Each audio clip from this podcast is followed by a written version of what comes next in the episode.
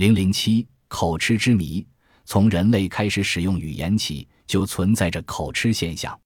自古以来，曾有许多人研究和探寻给人们造成语言障碍和精神痛苦的口吃之谜。早在两千多年前，古希腊大哲学家亚里士多德就提出，口吃是人的四种基本情绪发生混乱的结果。一百多年前，有位普鲁士外科医生。试图用割去一部分舌头的方法来治疗口吃，结果只是给这些人造成了更大的痛苦。第一次对口吃进行系统研究的人是六十年前美国爱荷华大学的温戴尔·约翰森，他是因自己深受口吃之苦而立志研究这个问题的。但是，由于他确信自己无论在神经上还是生理上都没有缺陷，因此只提出了一种观点。口吃是人在儿童时期模仿口吃者讲话学来的，但是他从未能证明这种观点。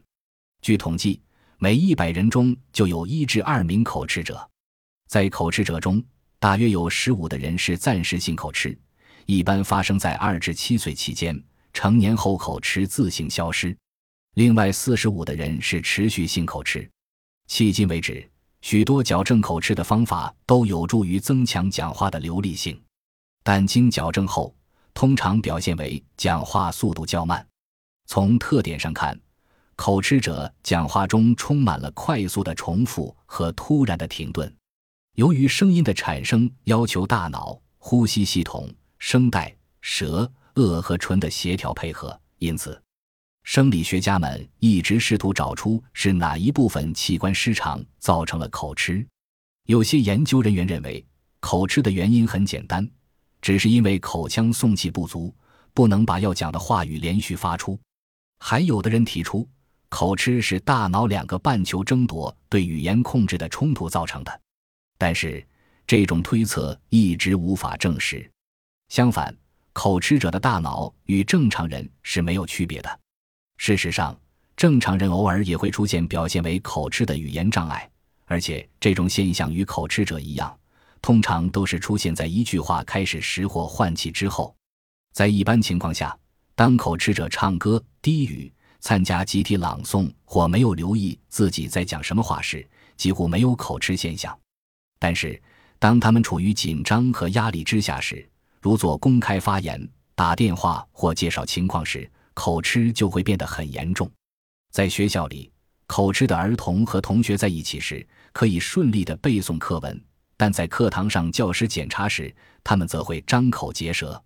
根据上述现象，许多心理学家把口吃归因于教师对学生过于严厉或家长对孩子过于苛刻。这些因素在孩子内心中引起无法解决的冲突，而口吃则是这种内心冲突的表现。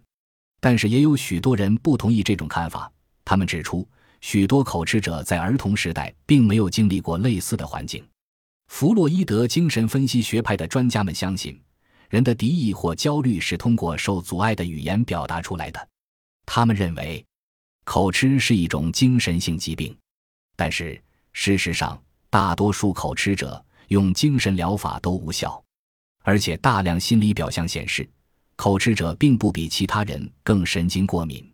最新研究表明，口吃与家族有关，而且男性是女性的四倍。此外，有证据显示，不是口吃本身具有遗传性，而是在这些家庭的成员中的一种倾向性或易感性，使他们容易变成口吃者。美国德克萨斯大学语言心理学家弗朗斯·弗利曼认为，这种倾向性的存在，并不能使孩子注定变成口吃者，而是需要某种确实存在。或被孩子感觉存在的压力促使口吃在他们身上出现的，有些儿童可能从遗传上获得的只是较慢的语言功能或较差的语言协调能力。在这种情况下，许多因素，如父母讲话很快，就可能成为激发孩子出现口吃的原因。美国休斯顿大学的语言病理学家马丁·阿德姆斯提出，迄今为止已经使用了几乎所有方法对口吃者进行了研究检查。测试和分析，环境和遗传这两个因素显然都与口吃有关。越来越多的证据显示，口吃并不是由某种单独的因素造成的。科学家相信，通过不断深入的研究，迟早会解开这个使人们困惑已久的口吃之谜，并能找出有效方法来彻底解除它给许多人造成的语言障碍和精神痛苦。